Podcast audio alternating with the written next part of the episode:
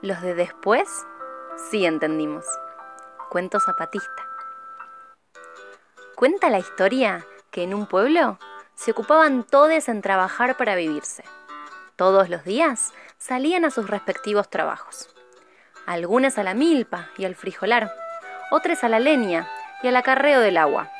En veces había trabajos que les congregaban por igual. Por ejemplo, todos se juntaban para el corte del café, cuando era llegado su tiempo. Así pasaba. Pero había un muchacho que esto no lo hacía. Sí trabajaba, pues, pero no haciendo milpa ni frijolar, ni se acercaba a los cafetales cuando el grano enrojecía en las ramas. No, este muchacho trabajaba sembrando árboles en la montaña. Los árboles que este muchacho plantaba no eran de rápido crecimiento. Todos tardarían décadas enteras en crecer y hacerse de todas sus ramas y hojas. Las demás personas mucho lo reían y criticaban. ¿Para qué trabajas en cosas que no vas a ver nunca terminadas? Mejor trabaja la milpa, que a los meses ya te da los frutos, y no en sembrar árboles que serán grandes cuando vos ya no estés. Sos tonto o loco, porque trabajas inútilmente. El muchacho se defendía y decía, sí, es cierto, yo no voy a ver estos árboles ya grandes, llenos de ramas, hojas y pájaros, ni verán mis ojos a las niñas jugando bajo su sombra. Pero si todos trabajamos solo para el presente y para apenas la mañana siguiente, ¿quién sembrará los árboles que nuestros descendientes habrán de necesitar para tener cobijo, consuelo y alegría?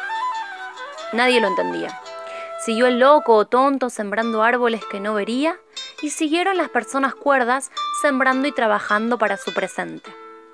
Pasó el tiempo y todos ellos envejecieron. Le siguieron sus hijas en el trabajo y a ellos le siguieron las hijas de sus hijas. Una mañana, un grupo de niñas salió a pasear y encontraron un lugar lleno de grandes árboles.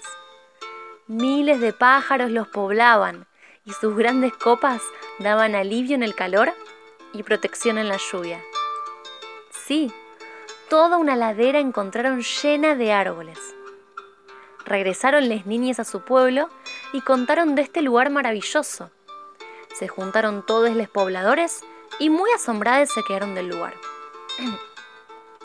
¿Quién sembró esto? se preguntaban. Nadie sabía. Fueron a hablar con sus mayores y tampoco sabían. Solo una anciana, la más vieja de la comunidad, les supo dar razón y les contó la historia del muchacho loco y tonto. Entonces, todos se reunieron en asamblea y discutieron. Vieron y entendieron al muchacho que sus antepasadas trataron y mucho lo admiraron y lo quisieron. Sabedores de que la memoria puede viajar muy lejos y llegar a donde nadie piensa o imagina, fueron todas las personas de ese hoy al lugar de los árboles grandes. Rodearon uno que en el centro se estaba y con letras de colores le hicieron un letrero.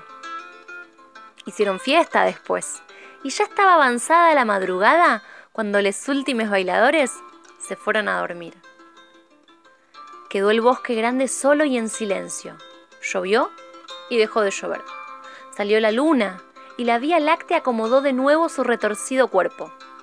De pronto, un rayo de luna acabó por colarse por entre las grandes ramas y hojas del árbol del centro y con su luz bajita pudo leer el letrero de colores ahí dejado. Así decía, a los de antes, los de después sí entendimos. Salud.